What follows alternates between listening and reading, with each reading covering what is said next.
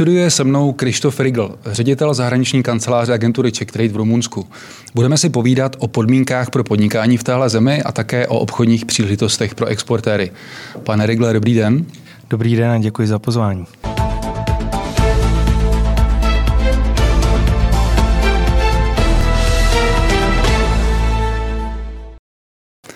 Začněme ekonomickou situací v Rumunsku.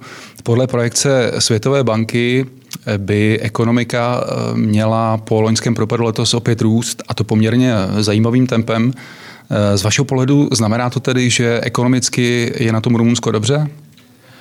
To je těžký takhle říct, protože eh, všechny ty země, které zažily nějaký propad během, během právě doby covidu, tak eh, teď začaly dramaticky růst. Eh, Rumunsko, co se týče HDP, tak má poloviční HDP, co Česká republika. Zároveň ale mají dvakrát tolik obyvatel, to znamená, běžně v, ekono- v ekonomice, když máte nízká čísla, tak se vždycky dynamičtěji hmm. roste. Ty predikce se samozřejmě liší, liší se kvartálně, protože stále jsme v období, kdy, kdy se ta ekonomika otvírá, zavírá, přicházejí další vlny. V Rumunsku je to teď aktuální téma, to znamená, že ty čísla se můžou ještě měnit. Nicméně obecně můžu říct, že ta rumunská ekonomika z těch evropských ekonomik roste tím jako rychlejším tempem. Mm, I co jsem viděl, pokud jde o nějaký střednědobý horizont, tak eh, ty, ty projekce jsou poměrně optimistické. Měl by se pohybovat zhruba kolem 4, 4% eh, růstu. Eh, nicméně, když bychom se bavili o nějakých spíše slabších nebo rizikových stránkách, tak co jsem zaznamenal, je tam, je tam problém, protože rumunská populace je do nízké míry proočkovaná zatím. Jak tohle to vnímáte? Jak ta pandemická situace z vašeho pohledu dlouhodobě může ovlivnit eh, ekonomický vývoj? Tak jedna věc je ta pandemická situace, druhá věc jsou ty strukturální otázky, které, se kterými Rumunsko bojuje dlouhodobě. Pokud se podíváme na tu pandemickou, tak tam v podstatě Rumunsko bylo dlouho relativním Eh, neřekl bych premiantem, jak je u nás populární, ale bylo na tom velmi dobře, protože oni ty opatření drželi konstantně relativně přísné. Eh, já si pamatuju, že třeba eh, v Dubnu nebo, nebo na jaře v podstatě po 8 hodině nebylo možné někam výjít, všechno bylo zavřené a tak dále.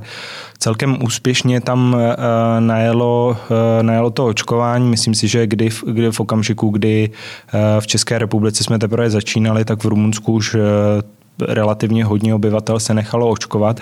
Nicméně ten trend se velmi rychle zastavil. Eh, v podstatě nejdynamičtěji na to reagovali právě obyvatele velkých měst, jako třeba Bukurešti, Temešváru a tak dále. Nicméně zbytek populace zůstal neproočkován a to je vlastně něco, na co teď Rumunsko relativně trpí a proč právě třeba aktuálně teď v těchto dnech tak je v Rumunsku lockdown, který míří právě na ty, eh, na ty neočkované. Snaží se nějakým způsobem znevýhodnit a motivovat je naopak, aby, aby to očkování podstoupili. Ta míra proočkovanosti je tam opravdu velmi nízká. Dá se říct, čím to je způsobené? Eh, těch důvodů je určitě několik. Eh, jeden z těch eh, takových úsměvných je to, že Rumuni jsou obecně velice podezřívaví a projevuje se to i tedy v obchodě a v podstatě nějakým způsobem nedůvěřují vládě, že by, že by měli zájem na tom, na jim nějakým prospěchu, proto, proto jsou relativně skeptický a bohužel Rumunsko je taky země regionálně eh, dosti rozdílná. Jsou tam odlehlé oblasti, kterým třeba historicky eh, se příliš eh, vláda nevěnovala a tam ta proočkovanost je opravdu, opravdu malá a neumím si úplně představit, že by se to mělo dramaticky nějak eh, měnit, protože by to vyžadovalo určité zásahy z oblasti zdravotnictví, to znamená, museli by být nějaká mobilní očkovací centra a tak dále, plus tedy podpořeno nějakou kampaní. Takže ten trend nemyslím si, že by se nějak dramaticky, dramaticky měl měnit. V té projekci Světé banky, o které jsem mluvil, je to označováno za jeden z problematických bodů z hlediska budoucího oživení. Jak konkrétně to negativně eh, podle vás může eh, ekonomiku ovlivnit? Tak eh, ekonomiku to může ovlivnit z mnoha ohledů. Eh, jeden je samozřejmě ten, že Rumunsko je stále relativně orientováno na průmyslovou výrobu a v okamžiku, kdy budete muset od, eh, kvůli covidu odstavit závod, odstavit výrobu, tak to může mít opravdu jako zásadní, zásadní dopad na ta čísla a prosperitu té země. Druhá věc je, že zahraniční investoři hm, se mohou podívat na nějakou určitou nedisciplinovanost právě toho obyvatelstva a může to nějakým způsobem třeba ovlivnit jejich názor, jestli do té země vstoupit, eh, případně tam rozvíjet své aktivity.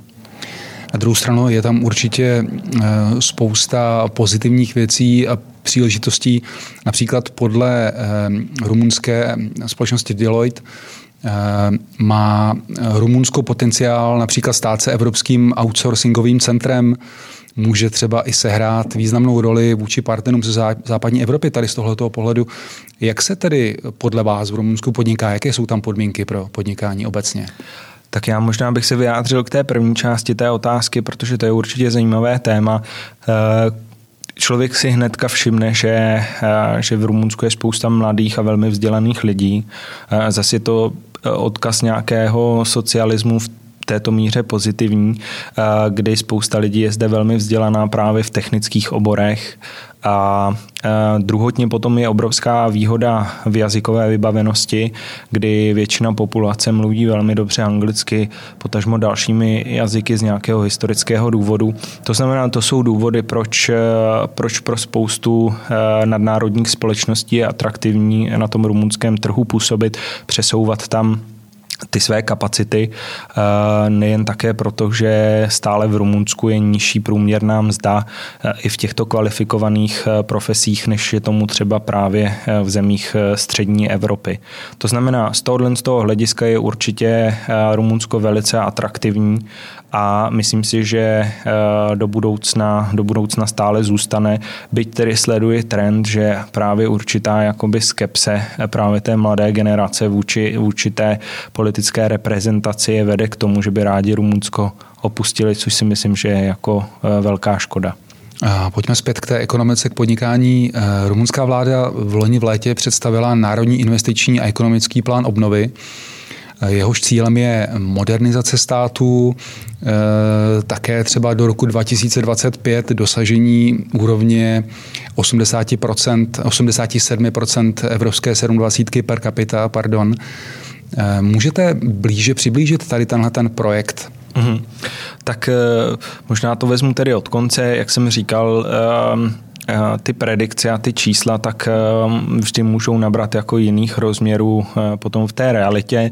Samozřejmě ten vysoký cíl je, je velice sympatický a myslím si, že Rumunsko má dobře našlápnuto právě díky té dynamice toho růstu.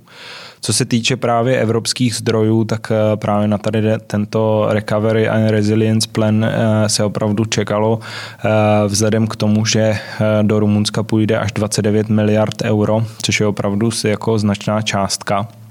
Půlka té částky půjde v, přím, v přímé podpoře, půlka ve výhodných půjčkách, tak já osobně vnímám, že spousta právě podniků čekalo na, na schválení tohohle z toho plánu, kdy Eh, rumunská vláda ho musela přepracovávat, protože eh, v prvním kole ho Evropská komise neschválila. Nyní je ten plán tedy schválený a budou se připravovat jednotlivé projekty. Co se týče struktury, tak významná část má jít do obnovy infrastruktury, což je dlouhodobě velmi jako pálčivé téma pro, eh, pro Rumunsko a samozřejmě to má další, další oblasti, jako třeba eh, zelená ekonomika, digitalizace, eh, digitalizace zdravotnictví, státní zprávy, takže taková ty populár, takové ty populární témata, které v podstatě řešíme i my eh, v rámci našeho regionu. Předpokládám, že se tam může objevit nějaký prostor i pro české exportéry to jednoznačně. My se snažíme právě nějakým způsobem analyzovat tenhle potenciál. Ehm, vytipovali jsme už některá témata, kterým se budeme věnovat příští rok. Bude to v rámci akcí, eh, které budeme pořádat ve spolupráci se eh, zastupitelským úřadem v Bukurešti. To budou akce na míru a eh, dále se budeme účastnit veletrhů, které nějakým způsobem reflektují právě ty, ty možnosti, které se v tom Rumunsku Rumunsku určitě jako naskytnou v rámci čerpání těchto z těch fondů. Mm-hmm. Když o tom mluvíme, pojďme se prosím zaměřit teď obecně i na perspektivní obory pro české exportéry v Rumunsku tak pokud uděláme nějaký ten mix toho v podstatě, co je co by bylo v Rumunsku perspektivní i bez těch evropských dotací a i s těmi evropskými dotacemi, tak eh, pokud začnu u těch dotací, tak tam určitě eh, veškeré technologie do infrastruktury eh, jsou, jsou zajímavým tématem. Elektromobilita, ukládání energie, dopravní, dopravní řešení. Obecně v Rumunsku je velmi špatná dopravní situace ve velkých městech. Bukurešti, co se týká dopravy, jedno z nejhorších evropských měst tam určitě je prostor pro nějakou digitalizaci eh, řízení dopravy. My v Česku jsme na to, eh, řekl bych, velmi, velmi dobře připravení. Takže téhle, eh, v téhle oblasti je velký potenciál smart technologie, to znamená snížení emisí právě co se týče co se týče infrastruktury, tak eh, v, konkrétně třeba v Bukurešti je zastaralá infrastruktura elektrických sítí, eh, vodohospodářství, takže určitě všechny tyhle ty témata, ve kterých si myslím, že Česká republika exceluje nebo podnik, eh, společnosti v České republice excelují, tak se budeme snažit zpřístupnit těmto společnostem ty příležitosti v Rumunsku. A kdybychom si pokusili říct, Jaké podmínky nebo co z vašeho pohledu je nezbytné pro to, aby česká firma na rumunském trhu uspěla? Dalo by se to nějak zobecnit? No, Záleží určitě obor od oboru. Jsou konzervativní obory, kde ten přístup vyžaduje prostě čas, určitou péči, eh, určitý, vlastně určitou investici do toho se etablovat na tom trhu, protože samozřejmě eh, Rumunsko je dlouhou dobu v Evropské eh, unii, je to otevřená ekonomika, takže ta konkurence tam určitě je. Neustále v Rumunsku přežívá takový sentiment vůči, vůči českým, potažmo československým společnostem. Nicméně člověk na to nemůže jako sázet a musí se velmi dobře připravit. Já bych eh, rozhodně českým podnikatelům doporučil nepodcenit právní a účetní aspekty eh, vstupu na rumunský trh. Eh, je to určitě vždycky dobré být lépe připraven než překvapen a myslím si, že v tom Rumunsku to platí obzvlášť. Co se týká těch moderních technologií, tam mě kolikrát překvapí, že kolik v podstatě českých společností již dodává své technologie do, do rumunských společností. Tam ten mechanismus eh, funguje trošku jinak, třeba pro ně už nejsou tak atraktivní třeba veletrhy, mm-hmm. naopak se setkávají na nějakých digitálních konferencích, anebo eh, se dostávají do těch společností přes reference z jiných zemí a partnerských společností. Mm-hmm. Když o tom mluvíme z hlediska podmínek pro podnikání obecně, Eh, je Rumunsko, eh, pokud tam přijde český exportér, je Rumunsko standardní, eh, nebo je tam něco specifického, co třeba českého podnikatele může překvapit? Tak Zase záleží, jakou formu ten podnikatel zvolí pro ten vstup, pro ten vstup na ten trh. Znovu si myslím, že je vždy dobré to konzultovat s lokálními právními a účetními agenturami. Nemyslím si, že jsou nějaké jako výrazné, výrazné rozdíly mezi, mezi zakládáním pobočky v Rumunsku a v Česku. Samozřejmě budou, to, budou zde nějaké lokální, uh, lokální specifika, ale obecně jsem nezaznamenal, že by, že by zakládání pobočky či obecně podnikání v Rumunsku po této stránce mělo nějaké zásadní rozdíly oproti podnikání v České republice. Eh, říkal jste, že v Rumunsku působí poměrně hodně českých firm. Jaké služby nejčastěji poskytuje jim, jim vaše kancelář, nebo jaké služby nejčastěji poptávají? No, ehm, záleží, jestli se, záleží o jaký typ společnosti se samozřejmě jedná. Já obecně eh, v podstatě rozlišuji ty dvě ehm, ty společnosti na dvě kategorie. Jedna z těch kategorií je firma, která eh, čistě chce dodávat do Rumunska jako subdodavatel své výrobky nebo služby.